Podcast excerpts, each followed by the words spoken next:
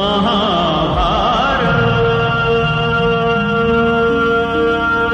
ముందు భాగంలో మనం పాండవులు పాంచాల నగరం చేరుకొని కొంతమంది బ్రాహ్మణులతో కలిసి ద్రౌపది స్వయంవరానికి వెళ్ళడం స్వయంవరానికి వచ్చిన రాజులెవ్వరూ మత్స్య యంత్రాన్ని ఛేదించలేకపోవడంతో అర్జునుడు ఆ మత్స్య యంత్రాన్ని ఛేదించడం అది చూసి ఆగ్రహించిన రాజులందరూ కలిసి ద్రుపదుడి మీదకు యుద్ధానికి వెళ్ళడం భీమార్జునులు ద్రుపదుడికి అండగా నిలవడం వంటి విషయాల గూర్చి తెలుసుకున్నాం.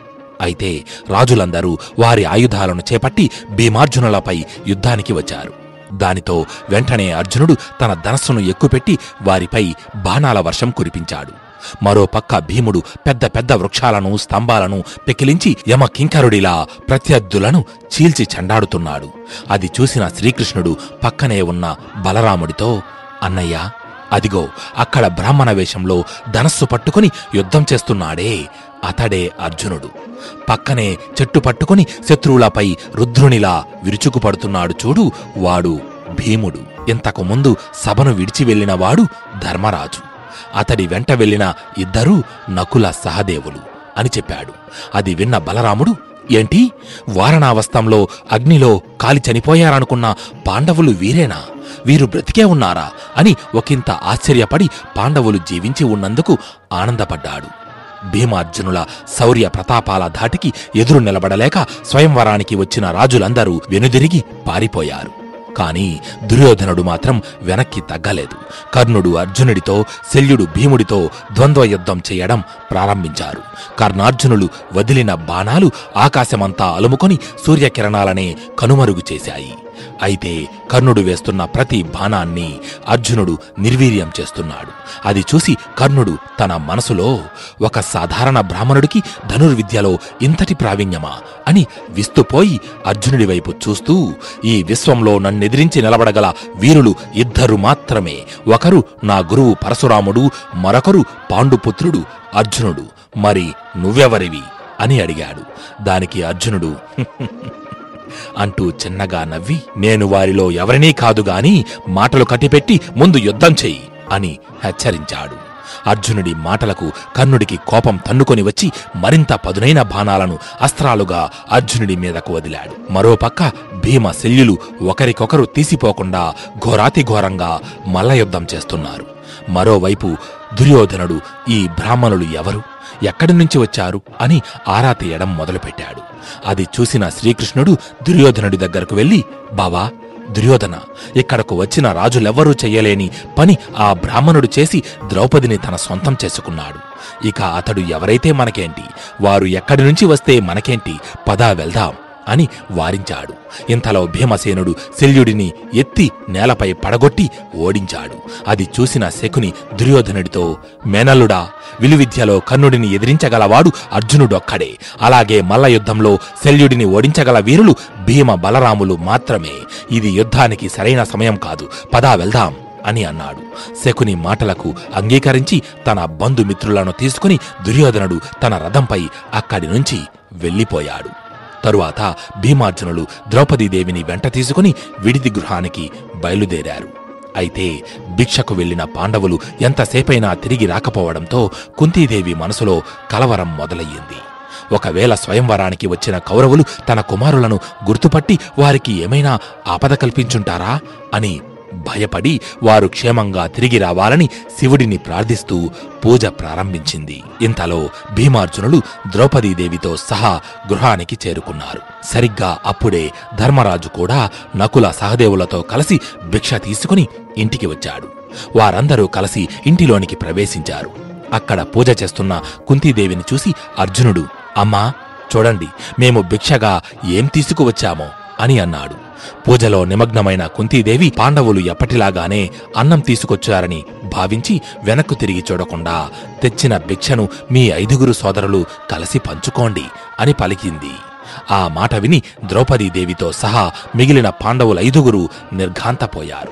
వెంటనే అర్జునుడు అమ్మా మేము తెచ్చింది అన్నం కాదు కన్యను అని అన్నాడు. వెంటనే కుంతీదేవి వెనక్కు తిరిగి అక్కడ నిలుచున్న ద్రౌపదిని చూసి ఆందోళన పడుతూ పుత్రులారా నేను మీరు భిక్షగా భోజనం తీసుకువచ్చారని అలా అన్నాను. ఒక కన్యను ఐదుగురు పురుషులు వివాహమాడడం లోకంలో ఎక్కడా జరగలేదు. ఇది ధర్మ విరుద్ధం అంటూ వాపోయింది. ఒక్క క్షణం ఆ ప్రదేశమంతా నిశ్శబ్దం ఆవహించింది. తరువాత ధర్మరాజు నోరు తెరచి అర్జునుడి వైపు చూస్తూ అర్జున ఈ కన్యను నీవే వివాహమాడు. నేను మిగిలిన సోదరులు సన్యాసం పుచ్చుకొని తపోవనాలకు వెళ్ళి తపస్సు ఆచరిస్తాం. అని అన్నాడు. దానికి అర్జునుడు సోదరా నీవు సన్యాసం పుచ్చుకొని తపోవనాలకు వెళ్తే హస్తినాపురానికి దుర్యోధనుడు రాజవుతాడు. అది లోక వినాశనానికి దారితీస్తుంది. కాబట్టి ఈమెను మీరు వివాహమాడడమే సముచితం అని అన్నాడు. ఇలా వారిలో వారు ద్రౌపదిని నువ్వు వివాహం చేసుకోవడమే ఉచితం నువ్వు వివాహం చేసుకోవడమే మంచిది అంటూ వాదించుకుంటున్నారు. కాని ద్రౌపదీదేవి మాత్రం ఒక్క మాట కూడా మాట్లాడకుండా అలాగే నిశ్చేష్టురాలై నిలబడిపోయింది. సరిగ్గా అప్పుడే వేదవ్యాసుడు అక్కడికి వచ్చాడు. వెంటనే పాండవులు ఆయనకు నమస్కరించి జరిగిన విషయమంతా వివరించి వారి సమస్యకు పరిష్కారం చూపమని వేడుకున్నారు. అప్పుడు వ్యాసుడు కొంతసేపు దీర్ఘంగా ఆలోచించి పాండవుల వైపు చూస్తూ ఈమెను మీ ఐదుగురు సోదరులు వివాహమాడండి. అదే దీనికి పరిష్కారం. అని అన్నాడు. ఆ మాట విని పాండవులు ఒక్కసారిగా నిర్ఘాంతపోయారు. అప్పటి వరకు మౌనంగా ఉన్న ద్రౌపది నోరు తెరచి కోపం బాధ కలగలిసిన గొంతుతో ఏంటి? ఐదుగురిని వివాహమాడాలా? నేను ఒక స్త్రీని ఆటబొమ్మని కాదు ఒక స్త్రీ ఐదుగురిని ఎలా వివాహం చేసుకోగలదు? నేను దీనికి అంగీకరించను అంటూ ఏడవసాగింది. అప్పుడు వ్యాసుడు ద్రౌపది వైపు చూస్తూ చూడమ్మా ఇప్పుడు నీ ముందు ఉన్నవి మూడే దారులు. ఒకటి నువ్వు కోరుకున్న అర్జునుడిని వివాహం చేసుకోవడం. ఇలా చేయడం వల్ల మొదట మీరు ఆనందంగానే ఉండవచ్చు. కాని కొంతకాలానికి తన సోదరులు నీ వల్లే తనకు దూరమయ్యారని నీపై ద్వేషం పెంచుకుంటాడు. జీవితాంతం నిన్ను ఈ విషయంపై నిందిస్తూనే ఉంటాడు. రెండవది వీరిలో ఎవరిని వివాహమాడకుండా నీ తండ్రి వద్దకు తిరిగి వెళ్ళిపోవడం. కానీ స్వయంవరంలో ఒకరు గెలిచిన కన్యను మరొకరు వివాహమాడరు. ఆ ప్రకారంగా నీకు జీవితంలో వివాహం జరగదు. నీ కారణంగా నీ తండ్రి ఎన్నో అవమానాలను కష్టాలను ఎదుర్కోవలసి వస్తుంది. ఇక మూడవది హస్తినాపుర మహాసామ్రాజ్యానికి యువరాజులు పాండు మహారాజు కుమారులు మహావీరులైన ఈ పంచ పాండవుల ఐదుగురిని వివాహమాడడం వీరు మహాశక్తిమంతులు అత్యంత పరాక్రమవంతులు అనునిత్యం ధర్మాన్ని అనుసరించేవారు. వీరైదుగురు కలసికట్టుగా ఉంటే వీరికి సాధ్యం కానిదంటూ ఏదీ లేదు. దుష్టులను శిక్షించి లోకంలో ధర్మాన్ని స్థాపిస్తారు. సమస్త లోకానికి చక్రవర్తులవుతారు. ఇక వీరందరినీ ఒకటిగా ఉంచిన ఘనత నీకే దక్కుతుంది. ఐదుగురిని వివాహం చేసుకున్నా నీవు ధర్మబద్ధంగానే జీవిస్తావు. చరిత్రలో ఉత్తమ స్త్రీలలో నీవు ఒకటవుతావు. ఇక నిర్ణయం నీదే. అని అన్నాడు. అది విన్న కుంతీదేవికి ఏం చేయాలో తెలియక ఒక్కసారిగా నేలపై కుప్పకూలి బోరున విలపించింది. అప్పుడు వ్యాసుడు రెండడుగులు ముందుకు వేసి కింద కూర్చుని ఏడుస్తున్న ద్రౌపదీదేవి నుదుటిపై తన అరచేతిని ఆనించాడు. వెంటనే ఆమెకు కొన్ని దృశ్యాలు కనబడ్డాయి. ఆ దృశ్యాలలో ఒక పెద్ద పర్వత శిఖరంపై ఒక స్త్రీ తపస్సు చేస్తూ కనిపించింది. ఆమె ఎవరా అని తీక్షణంగా చూసి ఆశ్చర్యపోయింది. ఎందుకంటే ఆమె ఎవరో కాదు. ద్రౌపదీదేవే. కాని అది ఈ జన్మ కాదు తన పూర్వజన్మ. పూర్వం కాశీరాజుకు ఇంద్రసేన అనే కుమార్తె ఉండేది. ఆమె అత్యంత సౌందర్యవతి. కాని ఎక్కడా ఆమెకు తగిన భర్త కనబడలేదు. దానితో ఆమె విసుగు చెంది భర్త కోసమై పరమేశ్వరుడికి ఘోర తపస్సు చేసింది. నిద్రాహారాలు మాని శివధ్యానంలో లీనమైపోయింది.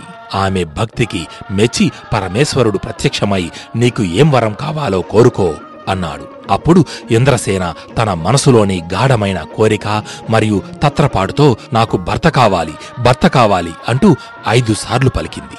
దానికి శివుడు అంగీకరించి తదాస్తు అని పలికి నీకు మరుజన్మలో నీవు కోరిన విధంగానే ఐదుగురు భర్తలతో వివాహం జరుగుతుంది అని ఆశీర్వదించాడు.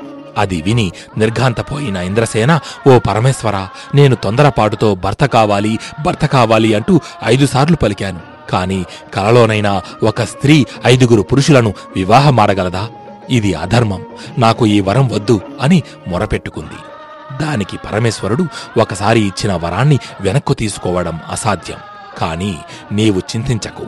నీవు ధర్మబద్ధంగానే నీ ఐదుగురు భర్తలతో జీవిస్తావు. నీ కళ్యాణంతోనే లోక కళ్యాణం జరుగుతుంది. ఇదే విధి. నీవు వెళ్ళి గంగా తీరంలో ఉన్న ఇంద్రుడిని నా వద్దకు తీసుకొనిరా అని చెప్పి పరమేశ్వరుడు అదృశ్యమయ్యాడు.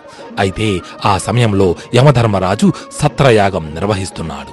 యాగదీక్షలో ఉన్నాడు కాబట్టి ప్రాణహింస చెయ్యకూడదు ఆ కారణంగా మనుషులు ఏళ్ళ తరబడి జీవించసాగారు. రోజు రోజుకి భూభారం పెరిగిపోతోంది.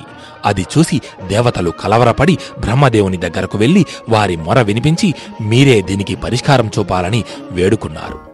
దేవతల మొర ఆలకించిన బ్రహ్మదేవుడు వారితో యముడు అతి త్వరలో సత్రయాగం పూర్తి చేసి మీ తేజస్సుతో జన్మించిన ఐదుగురు మహావీరుల సహాయంతో భూభారాన్ని తగ్గిస్తాడు. కాబట్టి మీరు ఆందోళన చెందక నిశ్చింతగా ఉండండి. అని చెప్పాడు. బ్రహ్మదేవుని మాటలతో కుదుట చెందిన దేవతలు తిరిగి స్వర్గలోకానికి ప్రయాణమయ్యారు. అయితే వారికి మార్గమధ్యంలో గంగానదీ తీరాన ఒక అత్యంత సౌందర్యవతి అయిన స్త్రీ ఏడుస్తూ కనబడింది. ఆమె మరెవరో కాదు. కాశీరాజు పుత్రిక అయిన ఇంద్రసేన. ఆమెను చూసిన ఇంద్రుడు ఆమె వద్దకు వెళ్ళి ఎవరు నీవు? ఎందుకిలా ఏడుస్తున్నావు? అని అడిగాడు. దానికి ఇంద్రసేన ఇంద్రునితో మీకు నా బాధకు గల కారణం తెలియాలంటే మీరు నాతో పాటు రావాలి అని కోరింది. దానికి ఇంద్రుడు అంగీకరించి మిగిలిన దేవతలతో ఆమె వెంట వెళ్ళాడు. అప్పుడు ద్రౌపది ఇంద్రుడిని మహాశివుని వద్దకు తీసుకువెళ్ళింది.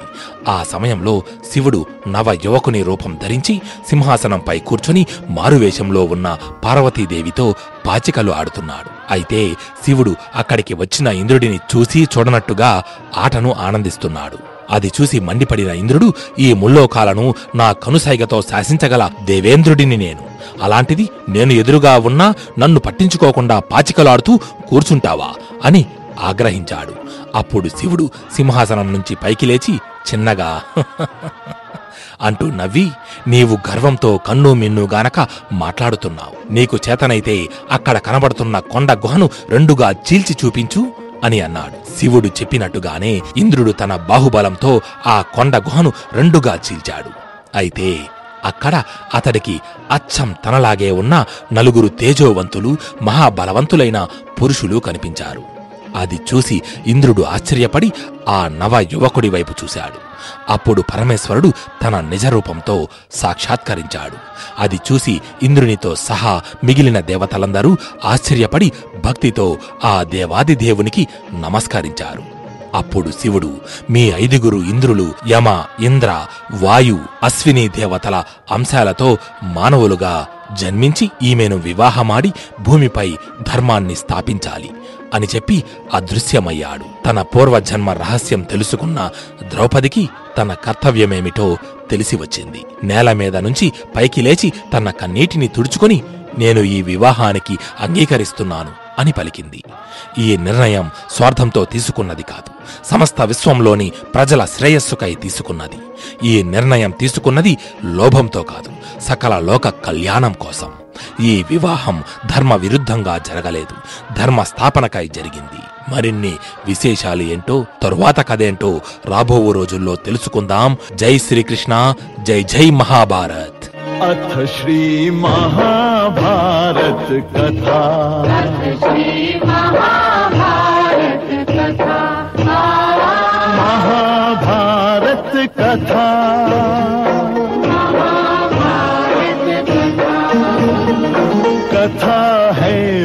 पुरुषार्थ की ये स्वार्थ की, परमार्थ की। सारथी जिसके बने श्री कृष्ण भारत पार्थ की। शब्द दिग्घोषित हुआ जब सत्य सार्थक सर्व था। शब्द दिग्घोषित हुआ